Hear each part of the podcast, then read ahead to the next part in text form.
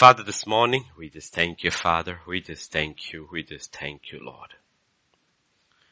Yes, Lord, your word says do not grow weary, sluggish.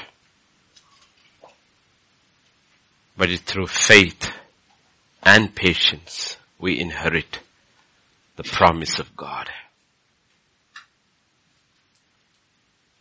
We come to the ministry of the word for the endurance, the comfort the word brings, O oh Lord. Scripture brings, O oh Father. And I pray today we would be strengthened and comforted through the scriptures. For this purpose it was written, Lord. For us upon whom the end of ages have come. Thank you, thank you Father, thank you Lord. For in Jesus name we pray. Amen, amen, amen. Hallelujah. So last week we heard from Pastor Vijay about Enoch being rapture ready, right? Yeah, being rapture. Why do we look at the last days and the people, specific people who are connected with the last day? There are certain people in the Bible who are connected as illustrations of the last days. One being Enoch, another being Noah, another being Lot, another being Elijah, and of course Lot's wife too.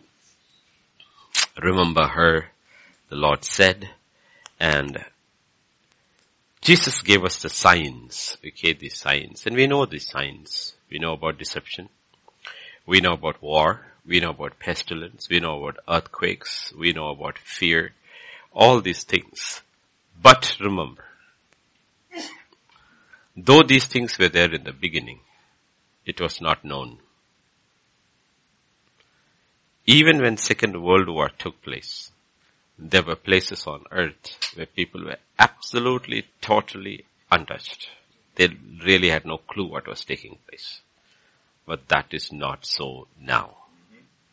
So when these things were written, it was specific, though it was general in warning, it is specific to a certain generation. When you're talking about wars, our generation, there's no way our generation, any part of the world, will not know about it. When you talk about earthquakes, it is not possible. We do not know about it. We talk about pestilence and COVID was an example. I don't think there was any nation on earth which was not shut down. Everything was shut down. So when we see these things, we see we are that generation. Okay? Our, uh, us, our children, we become that generation. That's why we need to be very, very careful. Very, very, we cannot be, we do not have the comfort of the previous generations who did not, did not even know what was happening. So we come, today we will look at we're looking at personalities, but we are also looking the lessons they teach us. Like we said, there are, there is the person of God, there are the principles of the kingdom, and then there are patterns. Patterns. And patterns are usually seen through the lives of people. But the primary purpose is that at the end of it we have faith. Okay. My righteous shall live by faith. When God says that means at some point in our life, faith should have permeated into every facet of our being. Like sight touches our, our life, it has to be replaced completely by faith. My righteous shall live by faith. And we know the foundation, like uh, it's like the pizza base. You want pizza, but when you're talking about pizza, you don't think about the base. You always think about the topping, right? But there is this base, and that is the knowledge of God. Okay? This is the knowledge of God. You cannot have faith in anything or anybody. Anything or anybody if you do not have knowledge about that thing or that person. The knowledge about a thing matters. Okay, think, uh, knowledge about a thing matters. When you are buying a product, when you are buying a product, usually people do a study on that product. Different companies may make the same product. But when you have read up, you ask a few people, especially if it's expensive, then you realize, you know what, I would go with this Because the knowledge of that product and the knowledge of the company that makes it gives you more faith in that product. It's the same thing with God too. You cannot have faith in God without the knowledge of God. But that does not mean the knowledge of God produces faith. Okay. I have absolute confidence in the knowledge of uh, German engineering, but we end up buying something else because it's more expensive. And it actually works with God. People have the knowledge of God, but they think it's too difficult to walk with Him. It's too much. It's too much to, I mean, it's, it's, it's, it's, his standards are too high. I, I don't want. Maximum I want. I just want to be saved. Nothing beyond. Just leave me alone. It's too much. It's too, there are a lot of people though, those who make those decisions. Okay. It's too much to walk with this God. Okay. Too much to walk with this God. So we need to realize, but it doesn't work like that, especially in those last days, because in the last days there is something that is told. It is the warning of his huge falling away. Huge falling away. Therefore the last generation cannot be complacent like the previous generations. I am not saying they were complacent. Okay, they were complacent, but we cannot be. So faith comes in, that's the primary purpose. We come, we gather, hoping that it will generate faith, more faith, stronger faith, increase our faith. Our faith will get stronger because God says we live by faith. We are asked to walk by faith. It is impossible to please Him without faith. And then He says the three great things are faith, love, and hope and in Hebrews 11.1. I'm just giving you scriptures which you know you don't need to put it up on the screen. If you do it, it's fine. He connects faith and hope Faith is the substance of things hoped for. So the genuineness of your faith is always connected with your hope. What are you hoping for? You can have temporal hope within the will of God. It is fantastic.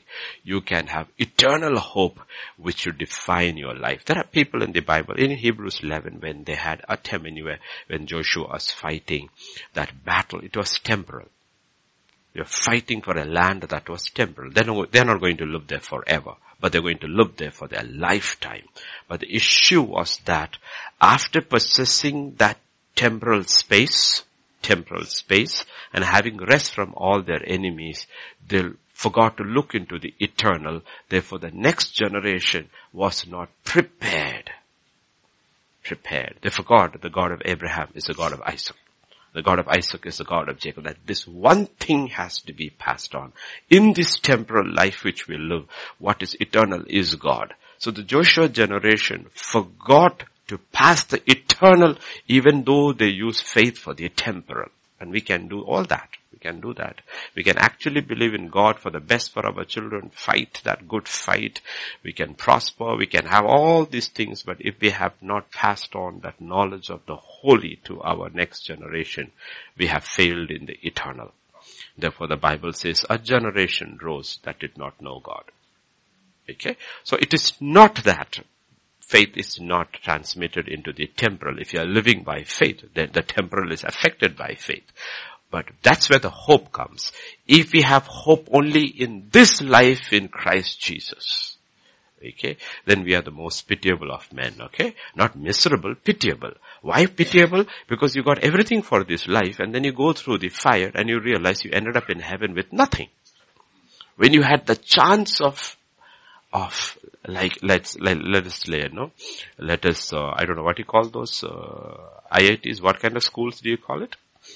Ivy league no? That schools let us say you you you sit and you slog and uh, you go through the iit entrance and you get into one of the top iits and after 5 years you just come out without passing. I mean look at the amount of time and energy and not only your parents' resources, the government's resources. Okay? India is one of those nations in the world where the government, yeah, please shut the door. Government puts in so much into training people at the higher level, the amount of investment. Not like other countries. Other countries, you pay through your nose. And private foundations and scholarships are not in India. The amount of money the government of India spends on producing a doctor or an engineer and then they take a degree and they go, that's why we call it the brain drain. Okay, the brain drain. Okay, I mean you cannot stop them, but basically that's what happens. So imagine all that energy and effort and everything put in and you actually end up as nobody. You, you drop out of, you mean, you can you hear about dropping out of school, but you dropped out of IIT after all that, after five years or four years. Okay. The same thing. After everything by faith, getting it on earth, you end up with nothing on earth, in heaven. Okay? Nothing in heaven. I'm, I'm it's, it's, it's anyway best place to be, better than hell. But, that's what the Bible is talking about. So, hope has to be there. That hope of glory is Christ in us. And then God brings love also over there and we saw that in 1 Corinthians chapter 13 and verse 2 you see God bringing over there and Galatians 5 things. Though I have the gift of prophecy, understand all mysteries, all knowledge, and though I have all faith, not some faith or most faith, all faith, so that I could remove mountains, meaning I face no barriers in my life. There is no barrier that I have not been able to overcome. It doesn't matter how the high the mountain is, I have been able by faith to remove it. So that I could remove mountains but have not love. When you slip over to the translated onto the other side, you realize you are nothing. You are nothing. So we have to be very, very, very careful. The door is not shut yet. Okay, I can see the light from here because of the AC. Only because of the AC. We don't want the air escaping. Okay, so we have to see how important it is that, I mean, if you don't understand, because you have to look at eternity. And for us who are in this last generation, eternity is getting closer and closer and closer and closer. Okay, it is getting closer. Okay, and famine is coming. Famine is coming. If you don't have, ask the data from our young man from Chennai. He deals with shipping. And he said the shipping companies, doesn't matter war or not, they make their money, but they're shipping. But he says famine is coming because food is not moving. It is not moving. From Ukraine it is not moving. From Russia it is not moving. Two of the large producers of wheat. It's not moving. Famine is coming because many of the smaller countries are dependent upon those two nations for their food. It is coming. Supply chain is broken everywhere. Okay, so we need to, when you look at this, these things are all happening. These things are all happening. It will come. It will, it will hit us. We won't realize it little by little by today. The price of gas petrol is uh, 110 in Hyderabad. Okay, it's going up. They're doing it very nicely. Every day 80 paisa, every day 90 paisa. Okay, they're not raising it by 10 rupees, but every day it's going up. So after 10 days it's gone up by 10 rupees. But because it's slow, it's like the frog in the water, right? You put it on simmer, that fellow doesn't get out, and he sit there and dies. So we need to realize in India the government is very good. They put us on the simmer. Okay. But we, okay, okay. Okay. And it touches everything. It touches everything. When the price of gas goes up, okay, price of gas goes up, it touches everything. So we look at all these things and we need to realize, you know, Lord, I need to have genuine faith. I need to have genuine love. I need to have hope here and there. Here also. If I have no hope here, then I will be like Lazarus. Now I don't want to live like Lazarus sitting outside the rich man's gate and eating scraps and friends with dogs. He had only hope in eternity, he had no hope here. And God is not asking us to live like that. Unless it is for righteousness sake, we refuse to compromise and we say no. That's the last part of Hebrews 11. Okay, that's a different thing. That was not Lazarus' case. He was living in Israel, the promised land like a beggar.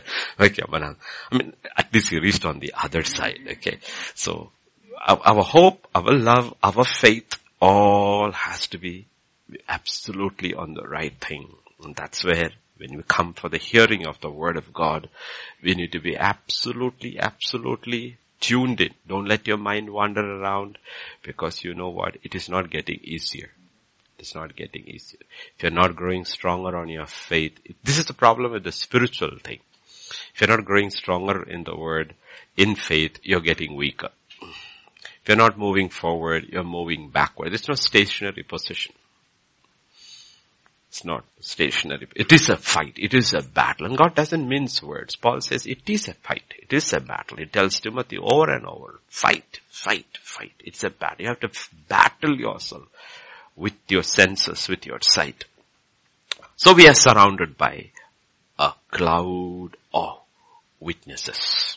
The Bible says in Hebrews 12:1. But look unto Jesus, who is the author. So when your faith begins, Christ begins. That's where you need to realize. You, see, everybody has faith. There's nobody in the world who does not have faith because if you do not have faith, you will not be able to survive. We are not talking about faith in God, but general term faith. Everything we do is by faith. Why did you come here today? Because you believed that there would be a meeting. You got a text in the morning and you believed the people who sent the text will keep it up. You came by faith, okay? Not in God, but in man. This place has not disappeared. It is there. Okay? You had faith in all these things. Internet would work. No, system would be there. All these things you had. So, there is something called faith, right? When you woke up in the morning, you put your feet on the ground because you had faith in your legs. You didn't check for, how many of you checked your legs? When you came and sat down on the chairs, how many went on your four knees and checked the four legs before you sat down? You know, you cannot live life without faith. Impossible. Now, we are not talking about that faith. Faith is a natural part of a human life. That's the way we are. We, we live by faith. Okay, we live by faith. Not animals. Not animals. They don't rationalize and think that way. Okay, but we are, have, their faith is a different kind altogether. But we are talking about God here. Faith in God. And that's the most important part. Ultimately, that's the most important part. If you go to First Peter chapter 1, and we read from 6 to 9. In this you greatly rejoice, though now for a little while, if need be, you have been grieved by great various trials. He says, when you're walking by faith, you will have trials. But you are still rejoicing. Why? That the genuineness of your faith, our faith has to be proved genuine, being much more precious than gold, that perishes. Gold perishes. But your faith should not perish, though it is tested by fire, may be found to praise, honor, and glory at the revelation of Jesus Christ. The revelation of Jesus Christ is the day of judgment, or when rapture takes place. When that takes place, your faith should bring you praise, glory, and honor. Christ in you is revealed. That's what it means, revelation of Jesus Christ. The Christ in us is, will be revealed. When the Christ in is revealed, will it bring us praise? Will it bring us honor? Will it bring us glory? Okay, and verse 8. Whom having not seen, you love. So now love is brought there. If faith is towards the person of Jesus Christ looking unto the other, the other question is that, do we really love Jesus? Though now you do not see him, yet believing you rejoice with joy, inexpressible and full of glory. And what is the end of it? Receiving the end of your faith. There is an end of faith. What is that? The salvation of our souls. We are sitting here in the body, but the word is not for the body. The word is for the soul. The body is just a vessel. The vessel. Okay, the container. But the word is for the soul. And the end of faith is the salvation of the soul. Our soul has to be completely, totally permeated by faith and therefore the righteousness of God. So we saw the heroes of faith. Of course it begins with Abel. And Abel denotes worship. Okay, our life. See, uh, when you look at this word worship, it comes, if I'm right, from an old English term, medieval term, which is called worthy of a relationship. Worthy of a relationship. Okay. Our worship is when we and God. Okay. It's like two people, it is fellowship. With God, it is worship. Okay. So our life, life of faith begins with worship. No, we consider God worthy of a relationship and God bends down and says, you are worthy of a relationship with me. That's where it begins. Okay, really. And Abel is the one who shows us the way. And Abel, we just recapping, shows us three things that you come to God only through blood. The mercy of God, the blood of Jesus. You only come through Him by keeping Him first. Many of us may be struggling in our relationship with God because we haven't learned the first lesson that is of Abel. What is that? Putting God first. Seek ye first the kingdom of God and His righteousness and all these things shall be added unto you. Okay. We do not probably have that relationship with God and we probably are not even worshipping. We're not able to worship at all. We sing, but we don't worship. Okay, we are not able to worship because to worship, God has to be put first. And at the first lesson, Abel brought a more excellent sacrifice. What is that? First, he did not rely on himself. He came through the blood. Second, he put God first. He put God, bringing the firstlings. Third, he brought his abundance, which is represented by fat. Okay, so three things which Abel taught us. And after that, we had Enoch.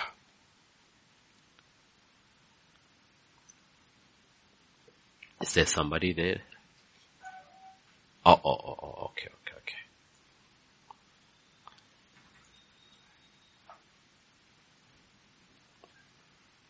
How do you have a chair there you can sit? Okay. So we have, after that, we have Enoch coming in. Okay. And we learned about Enoch. We learned much about Enoch.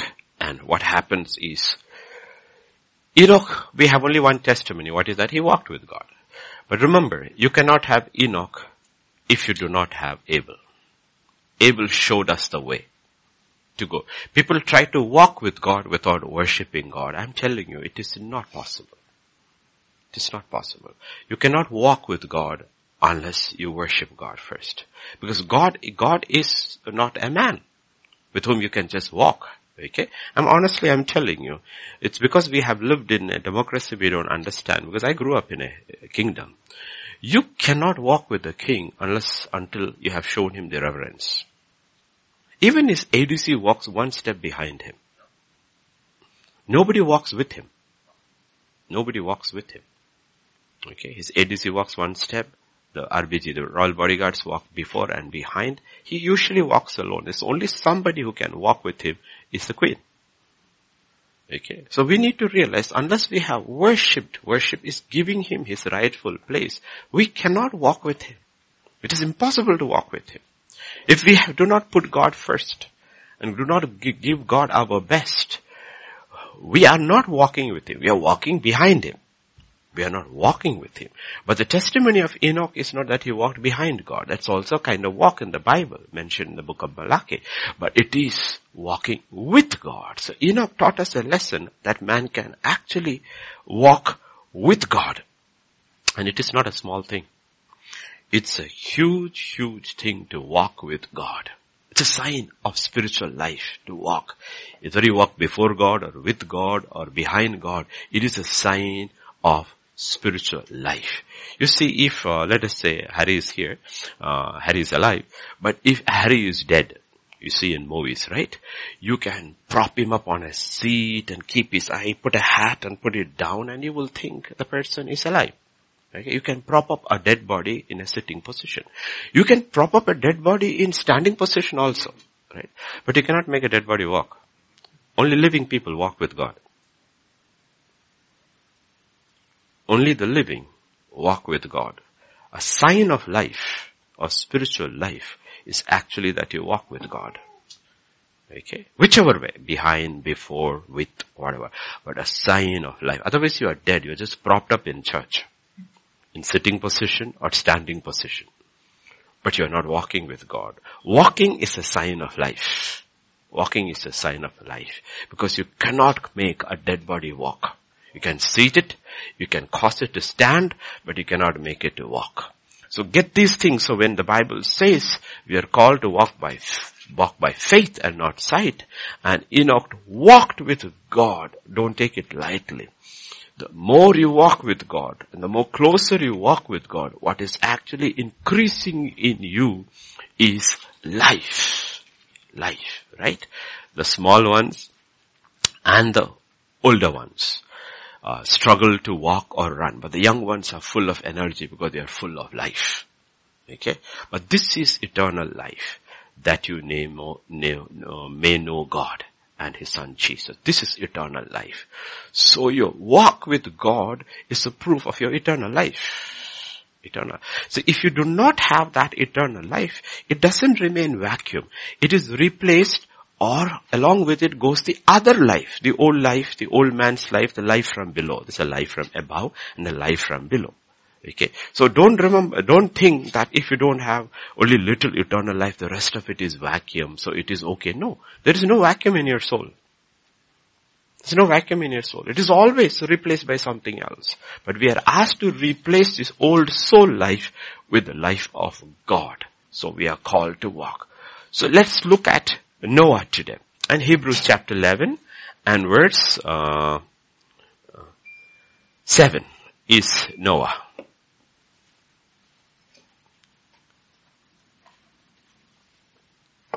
By faith. That's how it begins. Okay? By faith. You take faith out, Noah is nobody in the Bible. You put faith, his history comes in. By faith, Noah, being divinely warned of things not yet seen. That's the key. Faith is always talking about things not seen. Faith is the evidence of things not seen. He was divinely warned of things not seen. We are also divinely warned of things not seen. Any hour, any second, in the twinkling of an eye, the believing, prepared, walking church will be taken away. We have been warned, divinely warned.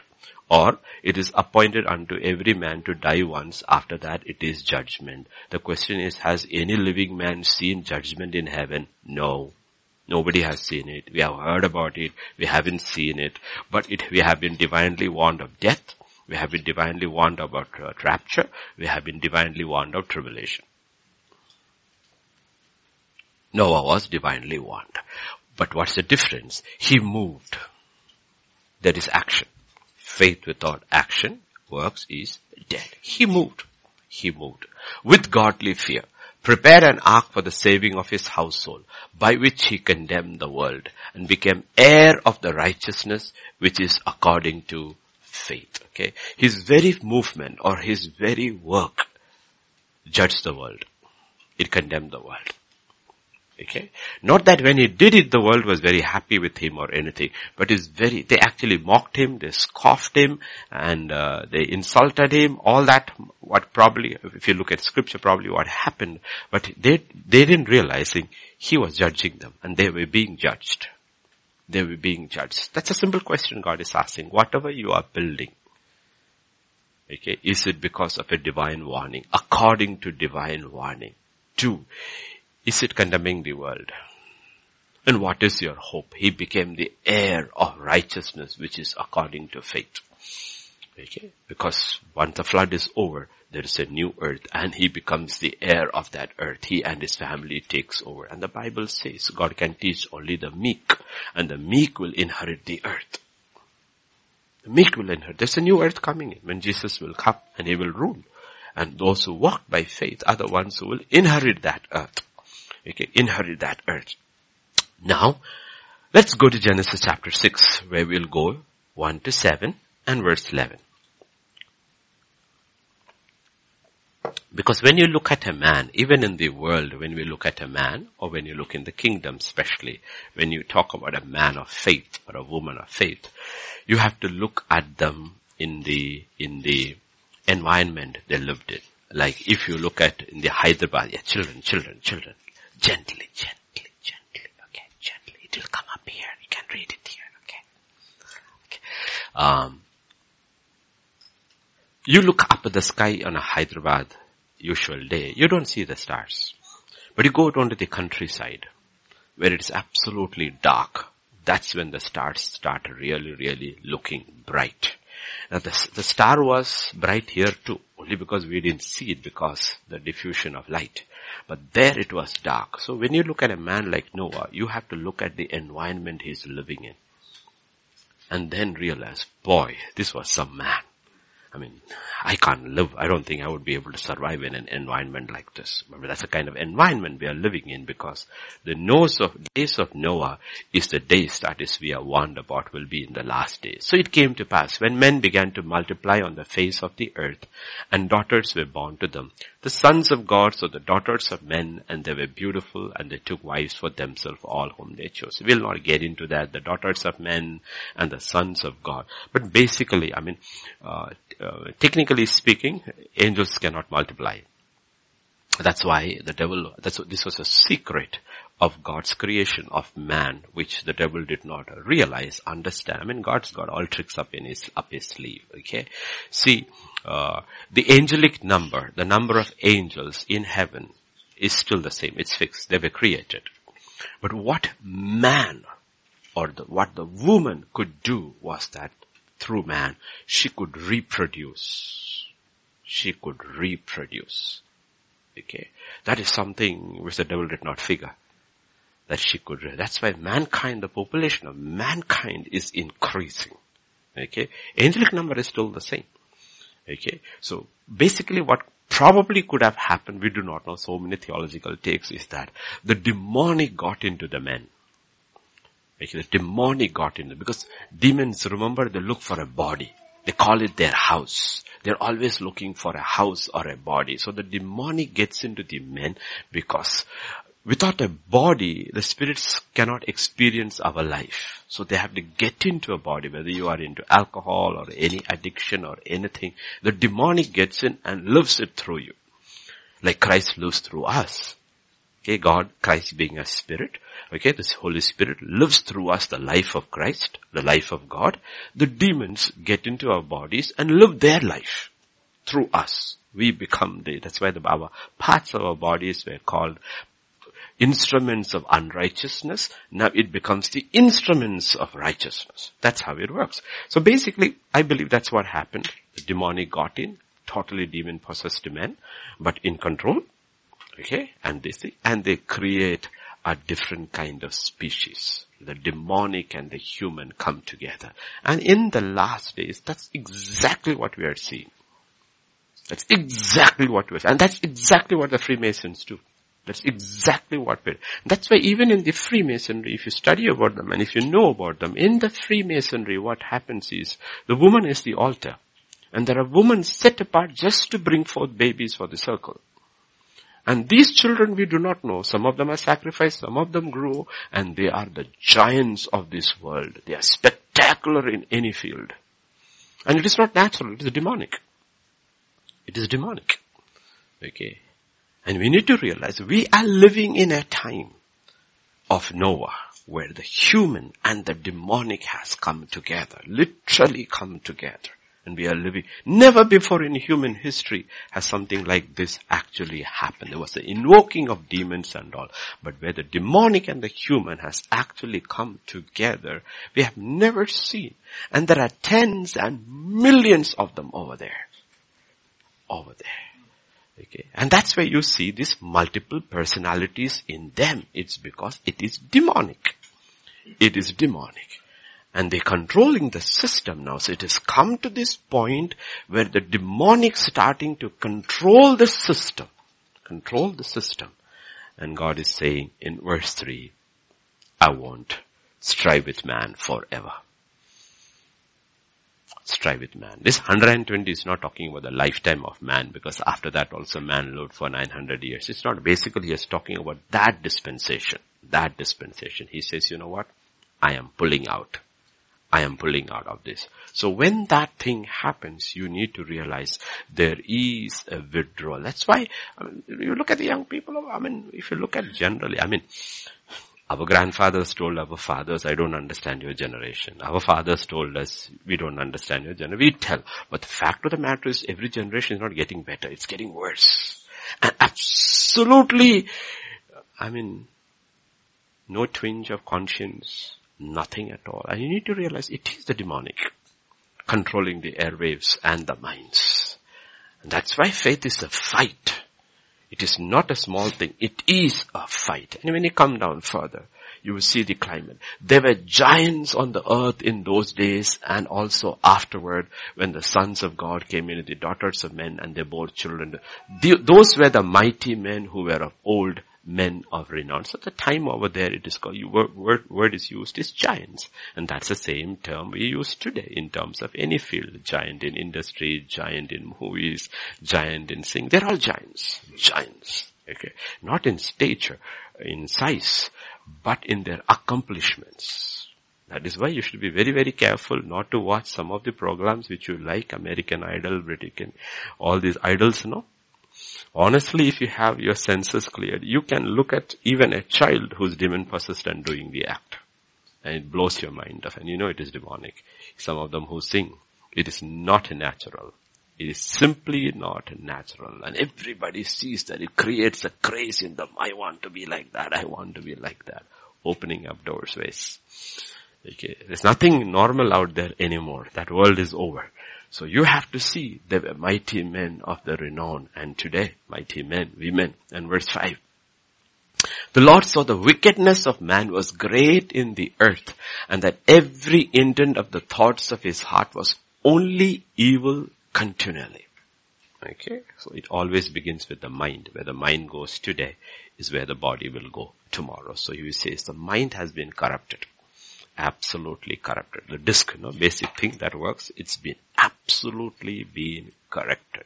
And verse 6, 6 says the Lord was sorry. I was telling the Nepali congregation, the word sorry in Hebrew is what is connected with a woman's labor pain.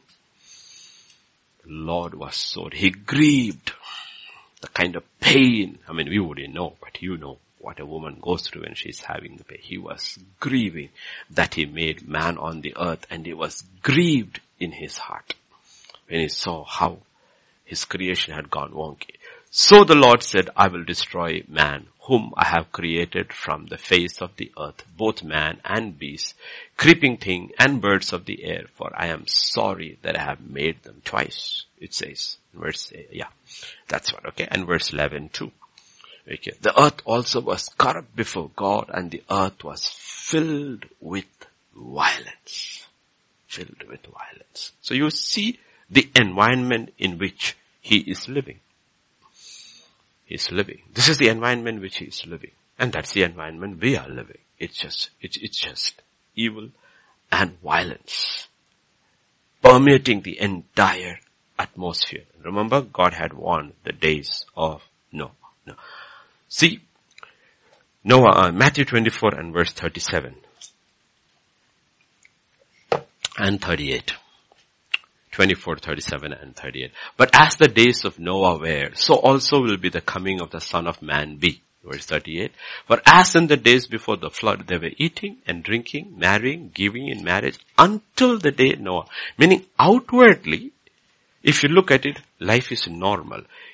Inwardly, everything is evil and violent. That's what you're talking about. God sees the inside first. Inwardly, everybody is looking out only for himself. There's no love of God, nor love of man. Okay. There's no love of God or love of man. Everybody is looking out only for himself. And he says, till the day he entered. Till the day it entered. So that's, that's where we have to be very, very careful. It does not mean when the thoughts of every man is evil, continually the earth is full of violence, we are seeing riots on the streets. God says no. There will be riots. There will be pestilence. There will be famine. But life will continue as normal. Because the basic thinking of man is earthbound, that will never change. He's still thinking about eating and drinking and marrying and marriage until the day the Noah entered the ark. Nothing is changing. Okay, nothing. Nobody's looking heavenward. Nobody's preparing for judgment. So be careful. And in verse 8, Genesis chapter 6, verse 8, narrative changes. Suddenly the narrative changes. But, in the midst of this mess in the world, Noah found grace in the eyes of God. That's how the narrative changes. So we need to realize it does not begin with man. It always begins with God. If it begins with man, then it is not grace. If it begins with God, it is grace, so that no man will be able to boast. Even Noah will not be able to boast before God. You know what? God will say, no, it was the grace of God. Noah found grace. Why? Because if it is faith, it is grace. If it is grace, it is faith. If it is faith, it is grace. Romans 5 2 and Ephesians 2 8. As proof two texts I will give you. From also, whom also we have access by faith into this grace in which we stand and rejoice in the hope of glory. Access by faith into what? Into this grace. And uh, Ephesians 2 8, we are saved through faith. By grace, you have been saved through faith. That's the, again, there are, see, many things you can uh, test the genuineness of your faith. Is it money or grace? If you have money, you can do lots of good works in this world. You can do lots of things. We need money. But you have to look at whether it was grace or whether it was sheerly money. Because the proof of faith is that faith always accesses grace and grace is the power of God. It is through faith, through grace, money may have come. It is not through business manipulation, profit gain kind of a thing. It is not that. It is faith accesses grace. These are the proof tests of, of, of what you call, let, us say, what is that name of that uh, store in US that sells chicken? Chick, Chick, Chick-fil-A, right? Chick-fil-A, okay? And they're closed on Sundays. And Sunday is the business day in US, especially if you have sports events. But they refuse to open on Sundays. And yet they are one of the largest booming brands in US. Why? It is not money, it is grace. Okay. Or Colgate. We all, Colgate finally became the name for toothpaste. Not the, today's Colgate. The original Colgate, the man named Colgate who started it, right? Gave 10%, gave 20%, gave 30%, gave 40%, gave 50%, gave 60%, gave 80%, gave 90%, gave 95% as his companies back to the kingdom. And yet his, the 5% or 2% he keeps with him is more than the 90 he kept in the beginning. So it is not money, it is grace. Because faith accesses grace. Faith accesses grace. So you have to see, is it the kingdom working or is mammon working? Because mammon is also full of good works. Full of good works. The front of the Freemasons is good works. Okay. So we have to be very, very careful because one of the proof tests of faith is it accesses grace. So when the Bible says Noah found grace in the sight of God, that means Noah had faith. Noah had faith. Because without faith, you cannot access the grace of God. So the question is, if Noah had faith, then we know, that's how you put it. It's a mathematical equation. Okay, I'm not good in maths, but I'm sticking with scripture. Okay. So Noah found grace. You access grace by faith. So Noah had faith. Faith comes from hearing. Hearing from the word of God. You cannot have faith unless you have heard. Okay. If you do not have certain products in your home, it's because you never heard about it.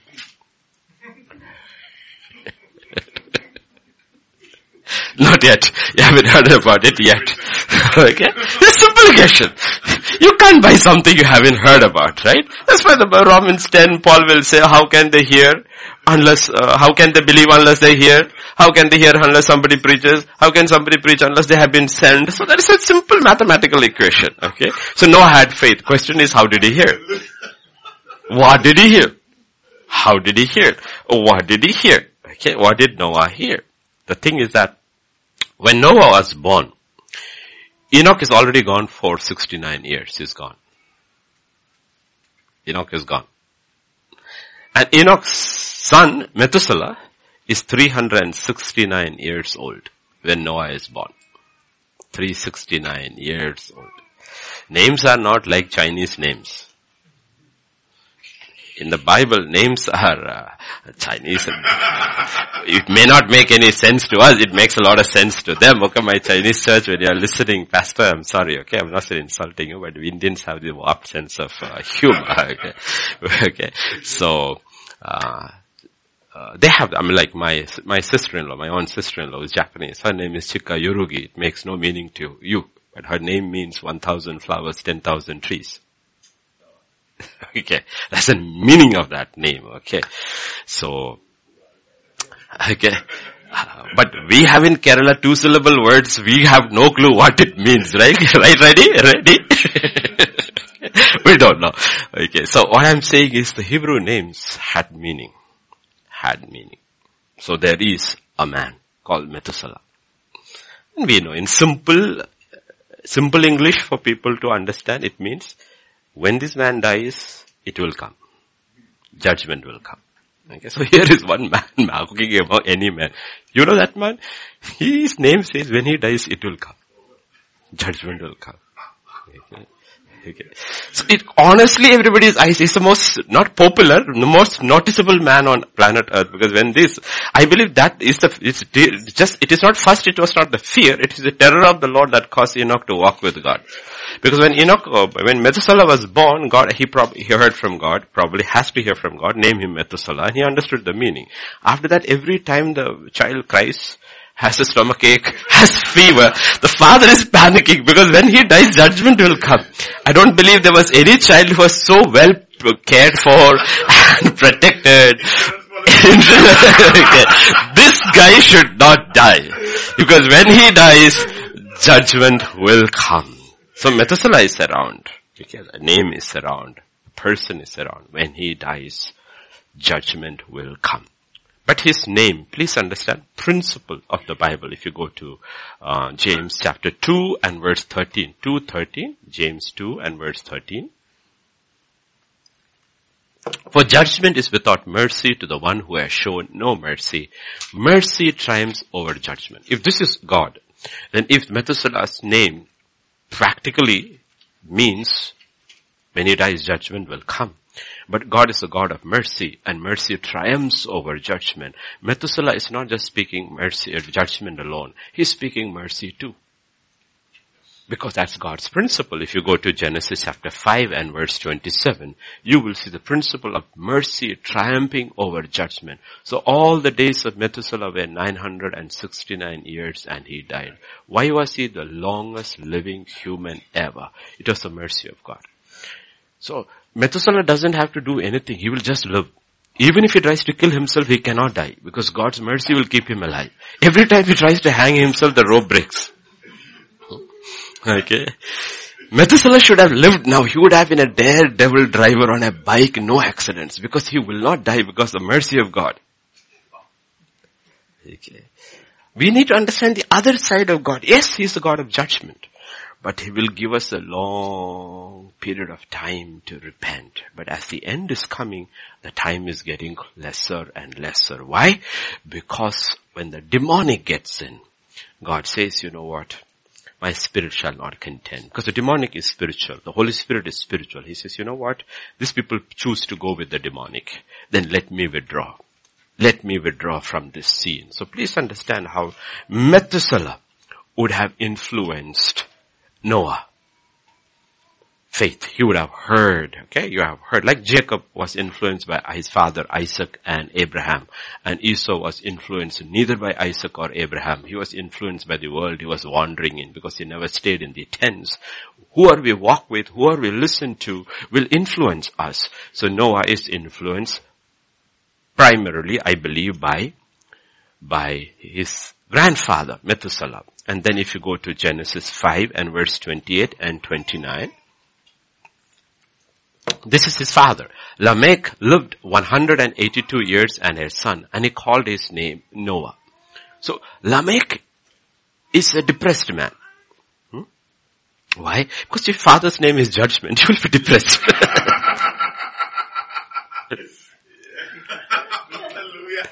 Honestly, okay. If your father's name is judgment, okay.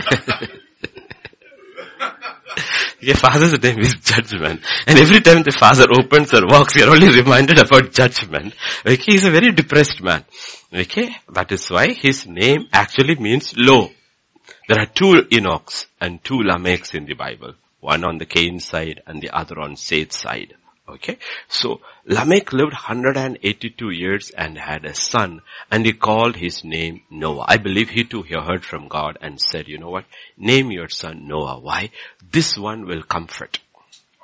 This boy will, this, this man will bring comfort to us concerning our work and the toil of our hands because of the ground which the Lord has cursed. Remember the ground is cursed. And life is hard. Life is not easy who, except for the children here, I mean, when they ask you to study, they will say life is hard. But then whose life is easy? Whose life is easy? Only the baby is sitting over there, but they make their mother's life is hard. But this, life is not easy. Life is hard. Why is life hard? Because there is a curse on the ground in which we operate unless we know practically. Only by faith these curses are broken. The minute, and it, it, we know how difficult it is to walk by faith alone.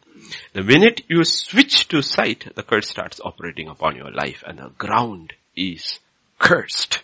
Okay, if you go to Genesis chapter 3 and verse 17 and 18, just recapping quickly. 3, 17 and then we'll go to 4 also. Because you have hidden, let's leave that.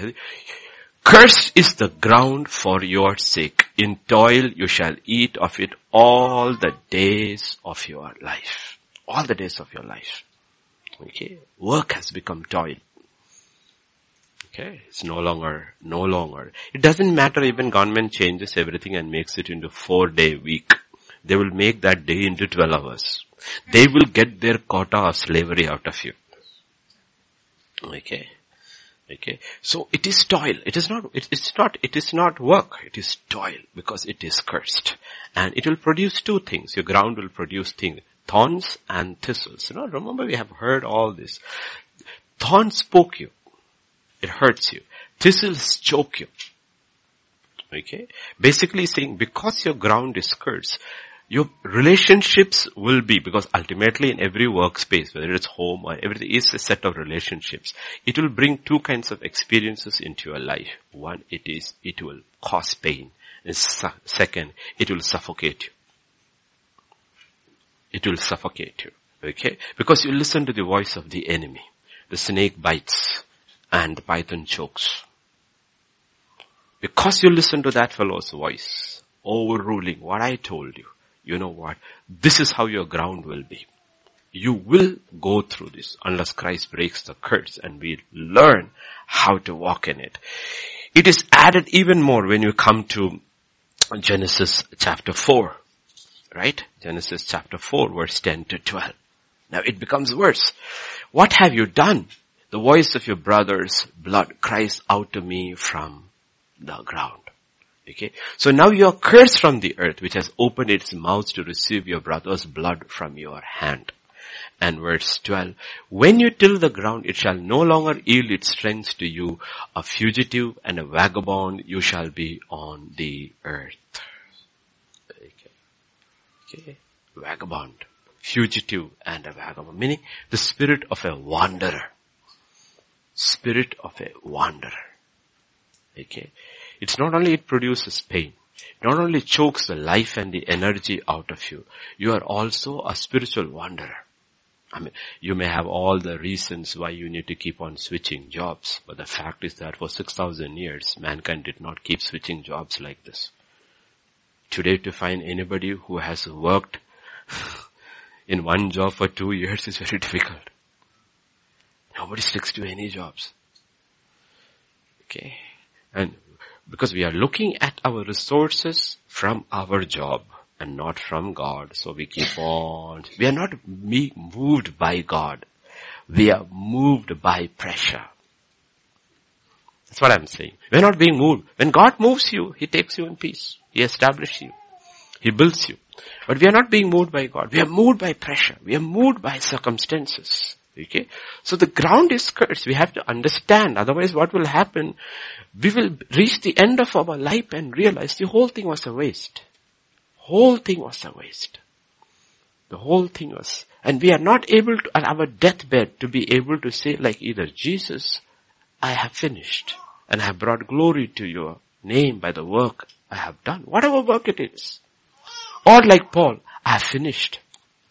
Okay? So we have to be very, very careful about it because this is not about salvation. This is about our eternity, our crowns over there. So life becomes hard. Okay. So Lamech also has a revelation. What is that? This child you have birthed will bring comfort. It will bring comfort. What is the comfort that Lamech is going to, Noah is going to bring? That God will judge that ground on which mankind is working. Finish it off, cleanse it off with water. Then he will come to a new earth and the new life that begins over there will bring comfort for him because there is no presence of evil. Okay? Now, typically speaking, Lamech is speaking to us through the naming of Noah that every man who actually has believed and died in his baptism and rises up, the old things have passed away. Behold, everything has become new. You have come out of that curse and everything is new for you. It is, life is not hurting you anymore. Life is not choking you anymore. And the blood of your brother is not crying out to you from the ground for justice because you have learned in the new covenant, I am my brother's keeper and I will suffer loss for my brother and I will not use my brother. That is how the curse is broken. If you don't understand, if you under, look at how the new covenant church began in the book of Acts, you will see there is no, there is no curse. There's no curse in that church. Because they've understood exactly how the Spirit operates. There is no choking. There's no pressure. There's no work pressure. Nobody's worried about, oh, what to do, how to, everybody, because they have understood a new covenant life is different. And we cannot leave those things and say, okay, to us then, no. God says, I never change. The kingdom never changes. So we have to look into these things and ask ourselves. So the question is, here is Noah. Here is Noah. Noah has heard. He has heard from his father. He has heard from his grandfather, and great grandfather, great great, they're all alive. So everybody is living 800 years, 900, everybody, almost everybody lived 900 years. Then one person lived 895 years. The shortest in that generation other, other than Enoch was his own father Lamech who lived 777 years. Okay, so though he may be called low, he lived 777. What a number he lived, okay? So don't disregard Mr. Lamech also. So if you go to verse 9 of Genesis 6, uh, you can have 8 and 9 together. He found grace in God's sight. And what is the result? Noah was a just man. Okay. If we had put 9 in the place of 8, and 8 in the place of 9, we would get our theology wrong. We will say Noah as a just man, perfect in his generations. Noah walked with God and Noah found grace in the sight of God. It is just never happens with anybody like that. You find grace with God and then you become just. Then you become, that's Romans 5.1. Therefore, now we are justified by faith. Right? Having been justified by faith, we have peace with God. So Noah is a person who learned the lesson from Abel too. He heard about Abel. But these are all great grandfathers. He heard that this is the only way. You see, what we call, uh, I don't want to use that term, like we say, a traditional, not nominal. Nominal is a bad word. Traditional believer. Traditional believer have their traditions, which is very powerful tradition. I still remember as a young child, growing up in my grandfather's house, we had this lane and uh, there was uh, all Christians, one Muslim family, one Hindu family, one Catholic family, ours, rest all Protestant families. But in the evening, as soon as it was dark, you could walk from one end of the colony to the other end. Every colony, irrespective of religion, people were gathered together and singing and praying. Today you walk in that same colony, you don't see anybody singing or praying. In a generation, life has changed. In one generation. Everything else. In one generation, people all had small, small. My grandfather's house was the biggest house, one of the biggest houses over there, all small. Now you go there, my grandfather's house has been demolished. Okay. Everybody has big houses, cars, mansions, but no prayer. Earlier they all had small houses and they had prayer. Now they, everybody has big houses and no prayer, no singing, nothing. It's gone.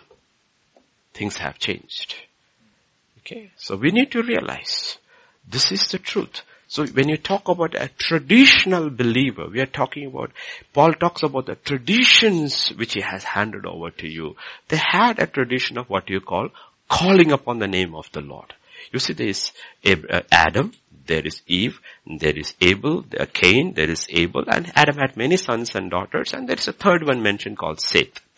See, everybody's name is not mentioned among all the children because the names connected with Christ alone are mentioned. But the Bible says during the time of Seth, men started calling upon the name of the Lord. That is a traditional believer. That is continued. But it is when it comes to Enoch, you have what we call a man who walks with God. So you can be a traditional. You need the traditional people who call upon the name of God so that a man will call upon the Lord and learn its life is more than this. I can also walk with God. Okay. So there are people who are calling upon the name of the Lord and then because if you like, I mean, it's a bad illustration, but if you look at the Kerala, the, the Pentecostal movement that happened in Kerala, they all practically came out of either the Marthomites or the CSIs. So there had to be a traditional base, those who called upon the name of the Lord, and among them there were those who heard from God, and they separated, they're walking with God, and another movement started. Okay. So you have to look at it. Here is a man, okay, who has heard about Abel, understood one fundamental principle which we should never ever forget. From the first day of our faith to the last day of our faith, there is no way we can go to God other than through the blood. It is the blood. There's no other way. It is the blood. That's the only way. We are justified only by the blood of Jesus. Okay. What does that mean? What does that actually mean if you go when Noah found grace in the eyes of God and he has been justified? Now go to Hebrews 4 and verse 16. Another familiar verse. Okay. We're looking at this word grace. So let us therefore come boldly to the throne room of grace. Yes, he can come boldly to the throne room of grace. So he found grace. He went and found grace in God's sight. But the Bible says first we obtain mercy. We obtain mercy. You don't get grace first. You get mercy first. If you try to circumvent the doorway of mercy and try for grace, you will never receive grace never receive grace. We obtain mercy first. That means, how do you obtain mercy? You obtain mercy only by putting your trust in the finished work of Christ, the blood of Jesus. If you go to Hebrews chapter 12, uh, 12 24. Right? Did I give it to you? Yeah. To Jesus, the mediator of the new covenant, to the blood of sprinkling that speaks better things than that of Abel. So blood speaks. We need to realize blood speaks. Abel and Jesus, blood are the two blood that is put over. Abel's was the first blood to be shed from the first line of Adam. Jesus' blood was the first one's blood to be shed after the line of the last Adam or second Adam, whichever way you want to call it. So first Adam's line, first blood to be shed is Abel.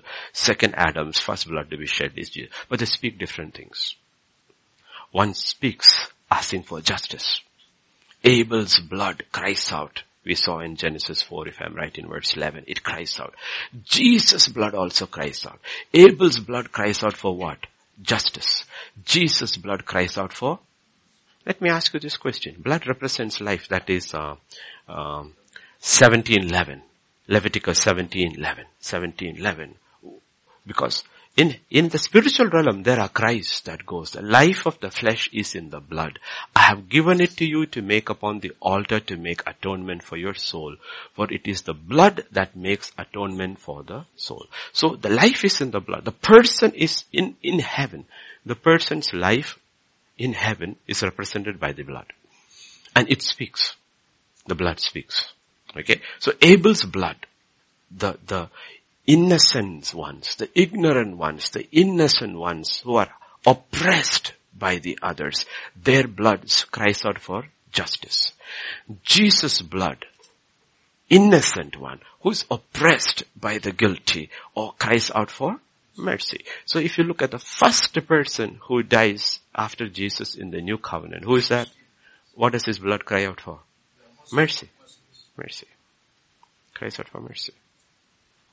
Cry has changed. And we need to ask ourselves, what is our cry? What is our cry? The new covenant has changed. The new covenant, we are not crying out for justice because it's a day kept by God where every wrong will be put right. Our primary cry is first the cry for mercy. God, mercy, mercy, mercy. Okay. And when we realize who God is and we understand God's nature, we will realize our need for mercy. Our need for mercy. Okay, I was trying to, I mean, if you have listened, you might have heard part of it over there. I was trying to tell that, that revival meeting on that day. That's why the Bible says our mercy, uh, His mercies are new every morning. Every morning. When we think about thoughts, when we talk about words, and when we talk about action, three things, okay? Thoughts, words, actions, attitude, can take it all. All of us every day, almost every minute, fall short of the requirement of God. And yet we need God. Because without God, we have no access to anything. But if we go to God, we go to God asking for mercy. Right? In the book of James it says, if a man knows what is right and does not do it, it is sin of omission. Okay, that's how it happens in the garden. Adam did the sin of omission. Eve did the sin of commission. That is the difference between reason and emotion. Men are very reasonable, so they won't do anything. Okay. Women are full of emotions, so they do our work also. I mean, honestly, think about anywhere. Okay, now I'm not, I'm not, uh, uh, this thing yet. Okay, we have, uh, we have worship leaders. Okay, we have uh, three men and uh, one sister, one child. Okay, so I said, I just said, you know, um, now onwards, uh, try to give the um, songs for the worship by Wednesday. The girl is on the dot on Wednesday, the song list has come. The men will reason it out by Friday evening also it is okay. After all practice is only on Saturday. Okay. Honestly, if you look at it anywhere, most of the places, no. Okay. But the problem is emotion cannot be in the front. Emotion is, that's why God said Eve is your helpmate, meaning leave you alone, I know how you will work in the garden. Okay, I need her over there to push you, keep on pushing you to do things, pushing you on to do things, okay. That is what happened. Adam was asked to do two things, tend and watch. Okay, and that's what he didn't do. That's what he didn't do.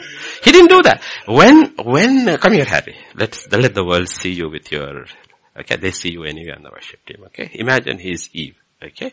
And he's beside her, the Bible says, he's beside her. And he's plucking the fruit, whatever it is.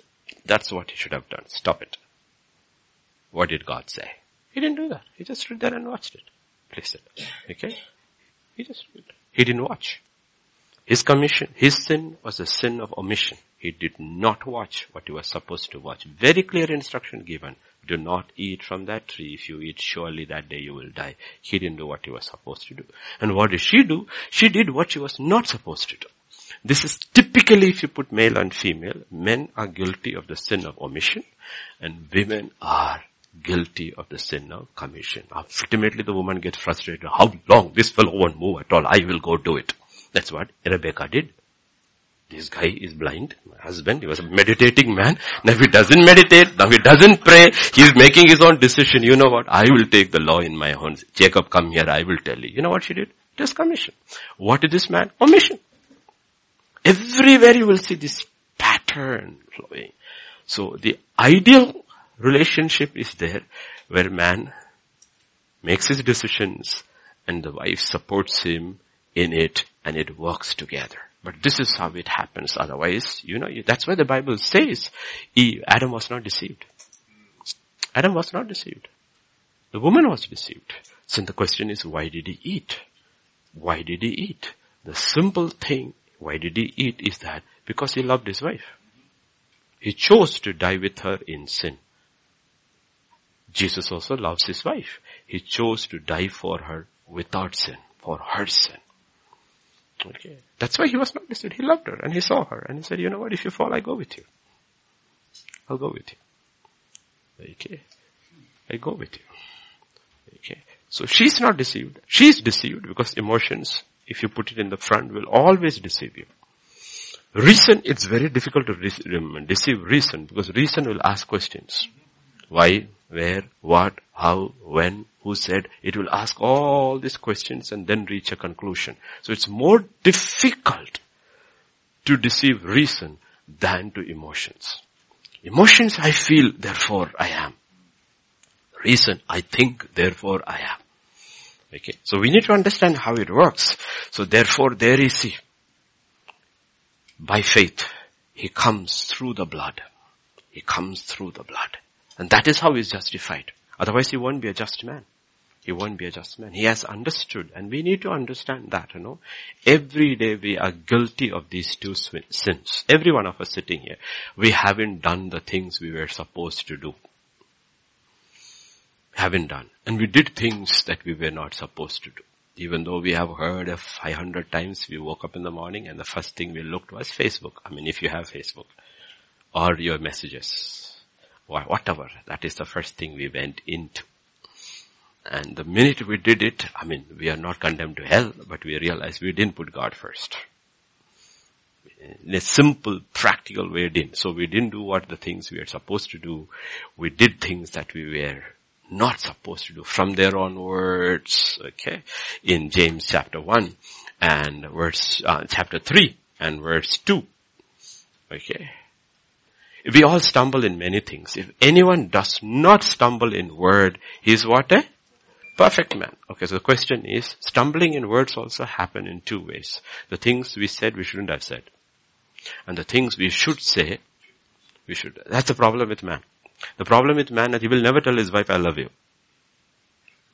Because he's very reasonable. Because he will think if I tell her, I don't know what all she will ask from me. So he's very reasonable, okay? But he will not say the things he's supposed to say. The woman on the other hand, because she's emotional, she will say all the things which she should not say. But if you look at it, everyone is guilty before God because we did not say the things we were supposed to say. And we said things which we were not supposed to say, either way, or omission and commission. So when you see that, we will realize, you know what? The need for mercy. Need for mercy. That we cannot just come into God and ask for grace when we haven't asked for mercy because you are entering into the presence of a holy God. The actual need for mercy. How much we need mercy. Okay, and that's why we, that's how we find grace. It's, it's see, grace, like we talk about faith and grace. I mean, faith without grace is worth useless. It's useless. If faith does not give you access to grace, your faith is worth nothing. Okay? Oh, see how many ATM cards you have. Okay, do you have money in your account? no, minimum balance. So three ATM cards, minimum balance every. What are you going to get out if you put it in? Nothing. The value of your ATM card or your credit card is equal to the money it gives you out, okay? So faith without grace is pointless. It's not faith, okay? But faith gives you access to grace. And God says, my grace is sufficient. Okay? Sufficient. Sufficient. But the problem is, to access grace by faith, you have to access mercy first.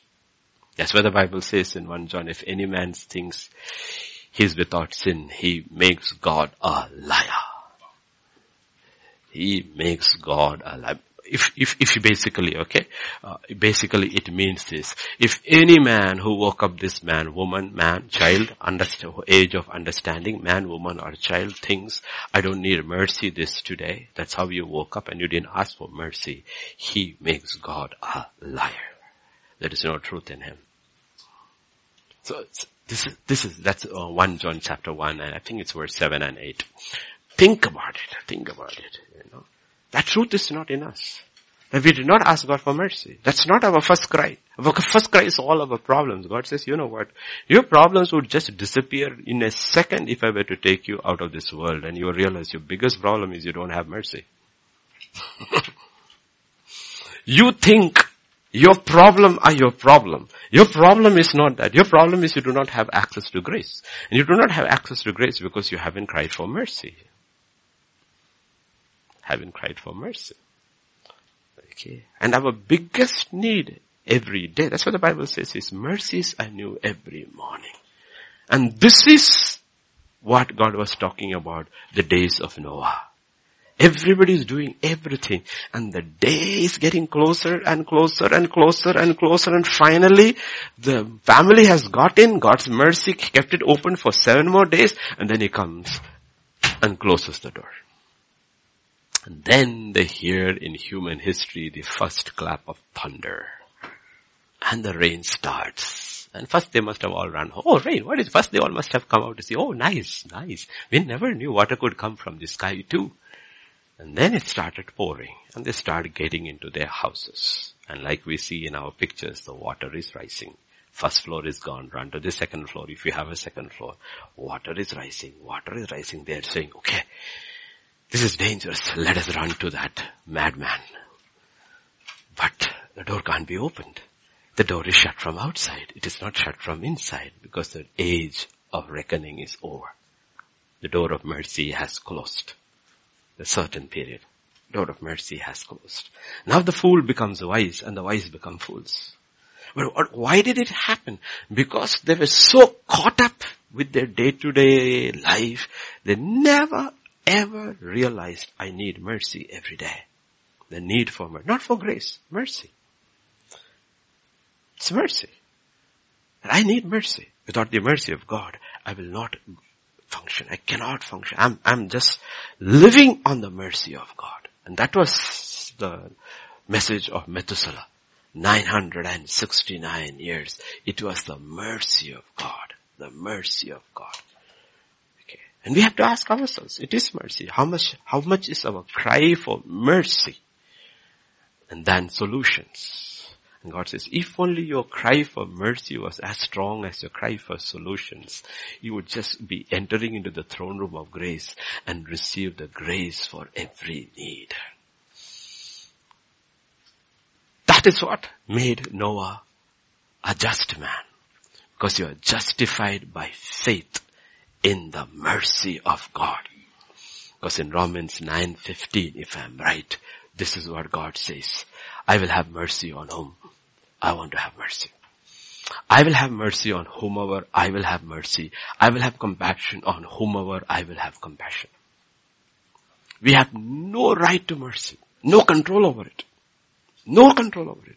Even if you fall on your face before God doesn't mean you will receive mercy. There's no guarantee you'll receive mercy. Like we know, we have heard it so many times.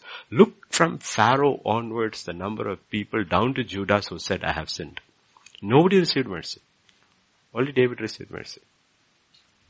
But if you look at it, David sinned to be worse than all the others, but he received mercy. It is God, it is his privilege. Because he looks into our heart. He looks into our mind. He looks into everything and he says, okay, not that you deserve mercy, but I will, I will show you mercy.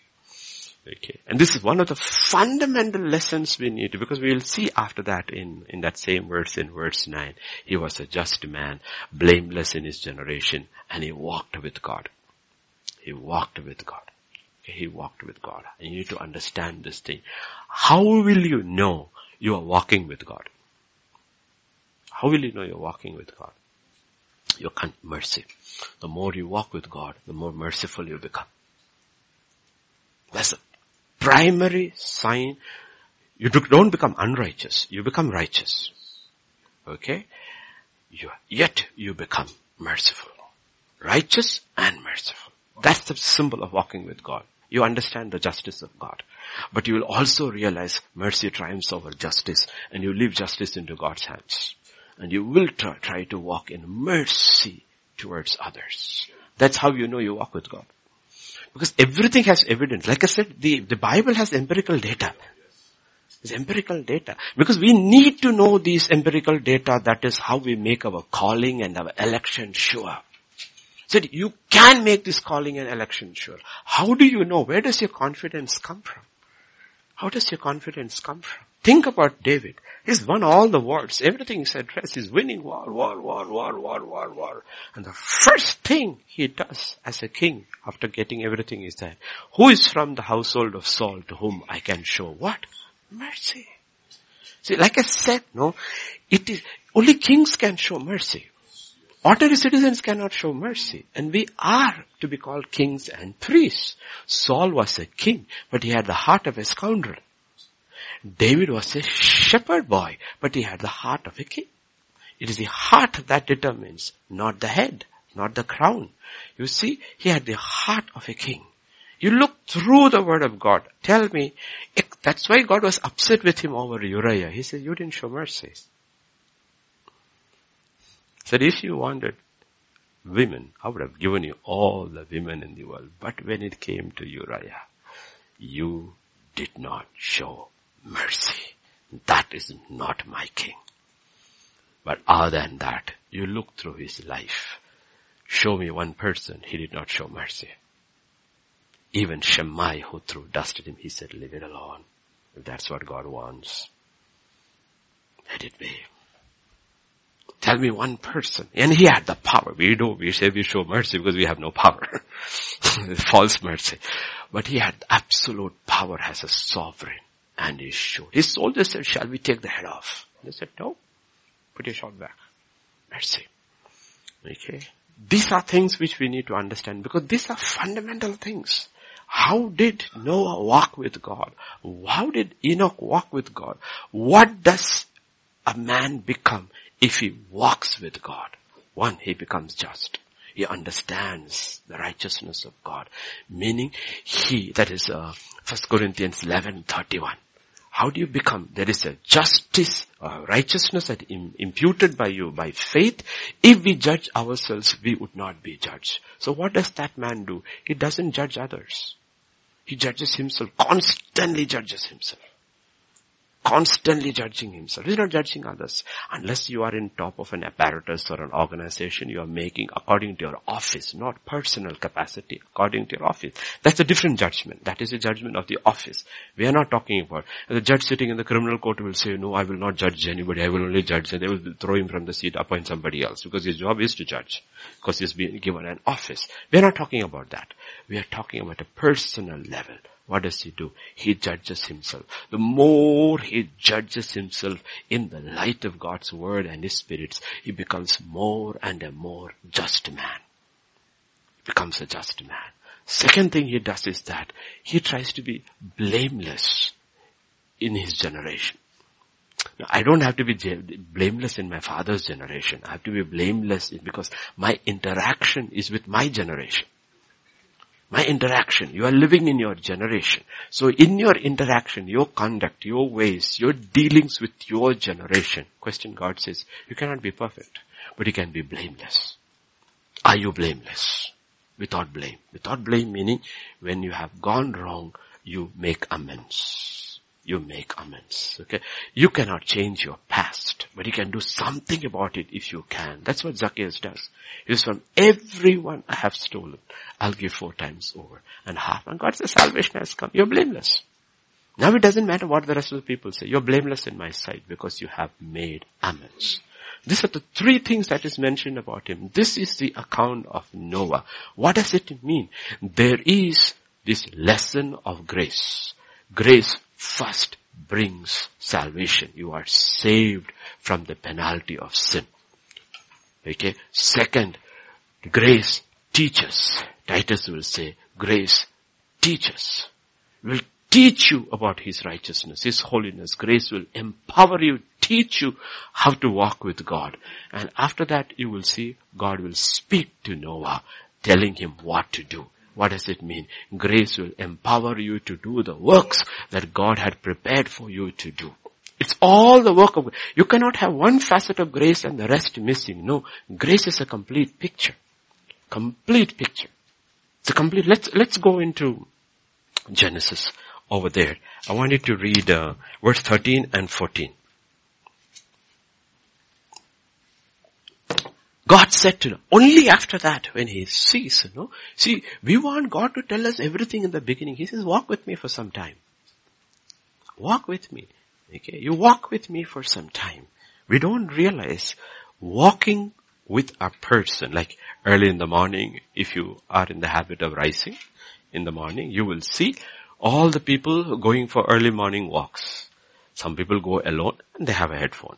They are also listening to somebody. Some people walk in companies and you will always see they are with the same person. And they're not just walking, they're walking and talking. So when it says Enoch was walking with God, it actually means he was fellowshipping. Not that they were going for early morning walks. But he could have gone early morning, walking and talking to God and God talking to him. So when it says he was walking with God, it's primarily talking about fellowship. If you go to Genesis chapter 3, verse 8 to 10, if I'm right. They heard the sound of the Lord walking in the garden and the cool of the day, Adam and his wife hid themselves from the presence of the Lord God among the trees of the garden. And verse 9, the Lord God called to Adam and said to him, where are you? So he said, I heard your voice in the garden. There's two things mentioned over there. One is walking and the other is his voice. This was the usual format cool of the day. Evening and the morning was the first day. So the first thing, God comes and He walks and He talks with them. That was their fellowship. And you will realize, I'm, I'm honestly telling you, show me who you actually talk to most of the time. I will tell you who you are. Your fellowship will ultimately determine who you are.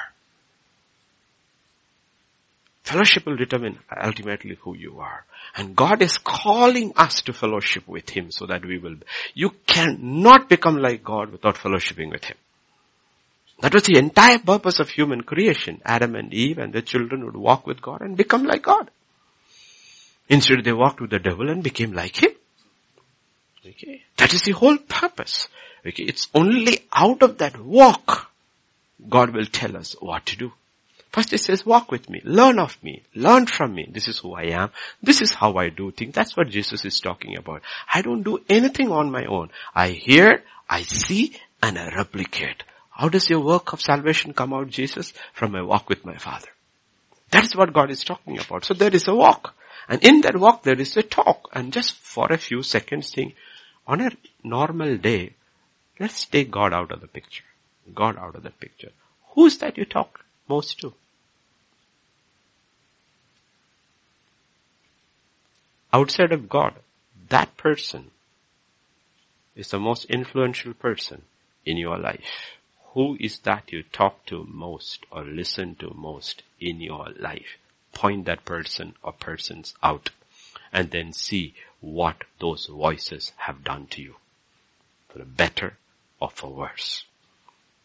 That is what God asked the second question. Who told you? And third question, what have you done? Don't ever think fellowship don't matter. Fellowship matters. Positively or negatively. The people to whom you talk and you listen to will ultimately cause you to become into something else. So here is Noah walking with God and Genesis uh, 6 verse 13 and 14 the Bible says God said to him. Now God is speaking end of all flesh has come before me. For the filled with violence I will destroy. But he says, but for yourself, for yourself, every person who walked with God in the Bible connected with the last days or judgment, they heard from God because of their walk. Enoch walked with God and he heard about the first coming, second coming, everything in you because he walked with God. Noah walked with God and God told him about the judgment that was coming in his time. Abraham walked with God and God told him, can I go without telling you about the judgment that is coming? You see, they all had revelation of the judgment because of their walk. Because of their walk. And we are looking at the final judgment of all judgments and God says, you are children of light. Children of light. That day should not catch you by unawares. Okay? Right? Should not be. who are the children of light. 1 John 1 7. What does it say? If you are in the light, you should. Ah, that is the key. You walk and you have fellowship. The proof of light is you walk and you have fellowship. If you are in the light, we have fellowship. And the blood of Jesus is brought over there. The blood of Jesus cleanses us from all sin. Because if you are really walking with God and walking with one another, you will realize the need of mercy. You will be merciful. Most people don't talk to people because they cannot be merciful. I'm telling you one of the fundamental issues of communication breakdown. That's why people like social media. Our fathers never needed social media because they talk to each other. We don't talk to each other because we are not a merciful generation. We do not forgive. We have the memory of an elephant. We store things in our database and we will not, ah, who, who, who, who will say that. We make monosyllables. We don't talk. We don't talk. You know why? Because we are not able to fellowship. Because we, it's like this carpeted room. We have swept everything under the carpet and only the day the carpet cleaner comes to clean it, we will realize the amount of dust that has accumulated in our relationships. We do not deal with issues. We do not deal with issues. Therefore we do not communicate. So we prefer to communicate to others who do not challenge us. We choose fellowships that does not challenge us. Because communication challenges. If you have to communicate to your spouse, it challenges you because your spouse knows you. Adam and Eve communicated to each other. The Bible says they were naked and not uh, unashamed. Why? Because nothing. But the minute communication broke down, they started hiding from each other and blaming each other. Hiding and blaming. No communication. No communication. And everything goes, everything breaks down. Everything breaks down after that. And we need to understand this is fundamental. So don't take it very lightly when it is written, Noah walked with God. It's a huge, huge thing that Noah walked with God. Because you know what? If you can fellowship with God, then you can be merciful with man. 600 years or 100 years or 120 years of building this monstrosity, you can have that patience simply because you have the mercy of God in your heart. Otherwise you will not keep on building this building when you see nobody is going anywhere, nobody is interested. Why are you building? Why are you building? Because the mercy and the patience of God has been imparted into your heart because you're walking with Him. You're walking with Him. And then God comes and says, you know, for yourself, and your family make an ark of gopher wood. Make rooms in the ark. Cover it inside and outside with pitch. We'll come to that another day. Verse 15. And this is how you shall make it. The length of the ark shall be 300 cubits, its width 50 cubits, and its height 30 cubits. Let us leave that cubits aside. It's some measurement.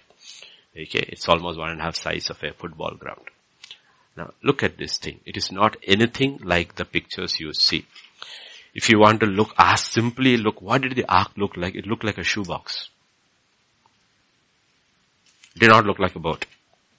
Looked like a shoebox. No shape, no design.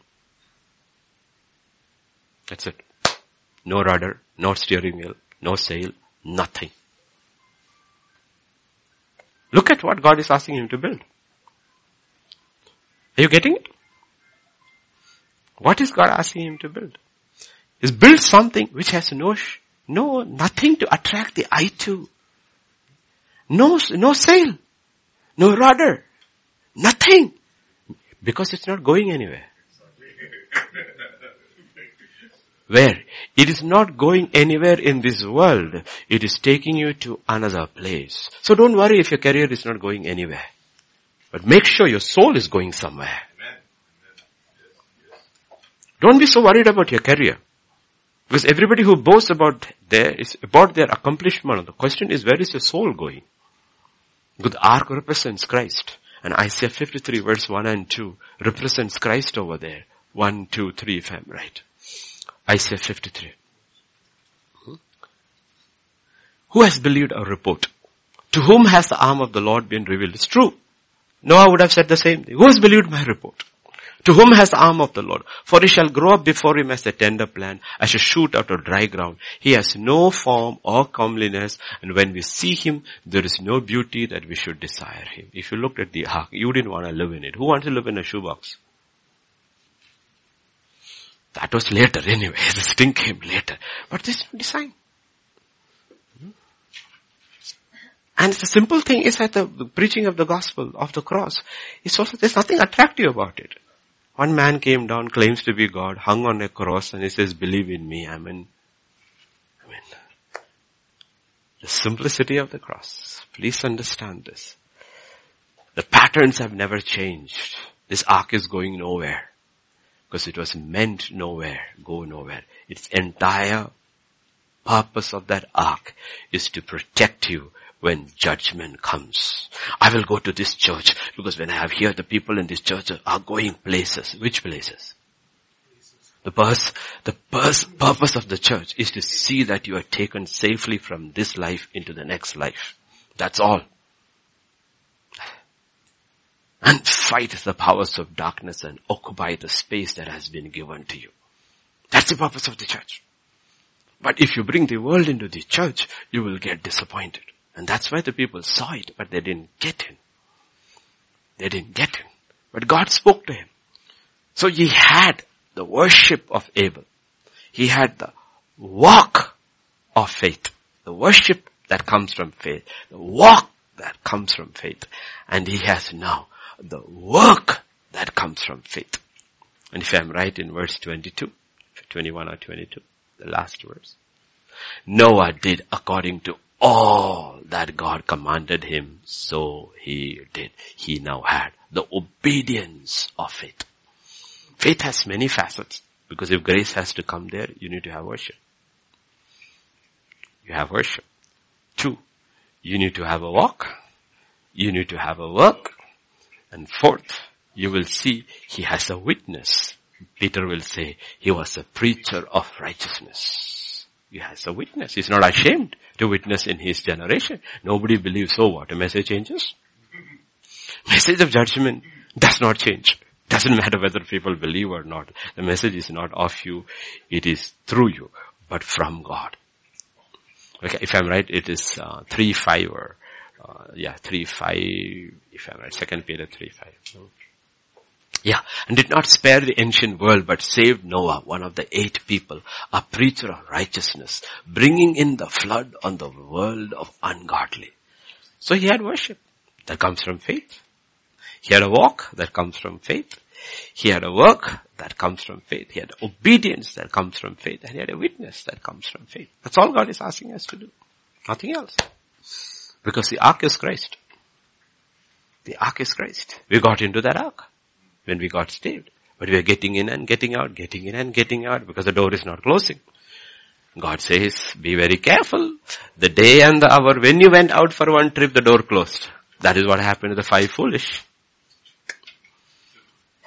Okay. It's a different kind of ark. It's not a physical structure. It's a spiritual structure. So you have to be very sure. If you walk in mercy, you are inside and not flitting in and out. This morning we'll stop there. But keep this picture, okay? We'll continue with Noah. We haven't even touched Noah. Because the most important part over there is, is, um, chapter 6 and verse 13 or 14. Yeah, 14. Verse 14 is the most important line. Of, Make yourself an ark of gopher wood. Make rooms in the ark. Not that. Cover it inside and outside with pitch. That's the most important. The Hebrew root word for pitch is the same for atonement atonement. See that inside and outside you're walking in true, genuine forgiveness. Otherwise, when the judgment comes, the waters of ju- waters of judgment will get in. Doesn't matter how wonderfully you built. Ultimately, salvation depends upon it. Did you put in every crack? Go through your life and see, do I have resentment against anybody? Sealed outside and inside anybody sealed atonement. That's the first statement of the Son of God on the cross, sealing it pitch, the work of salvation. Father, forgive them. They don't know what they are doing. He sealed salvation, his own salvation. He's not dying as an unforgiving man. He's dying as a forgiving man. Sealed it with pitch, inside and outside.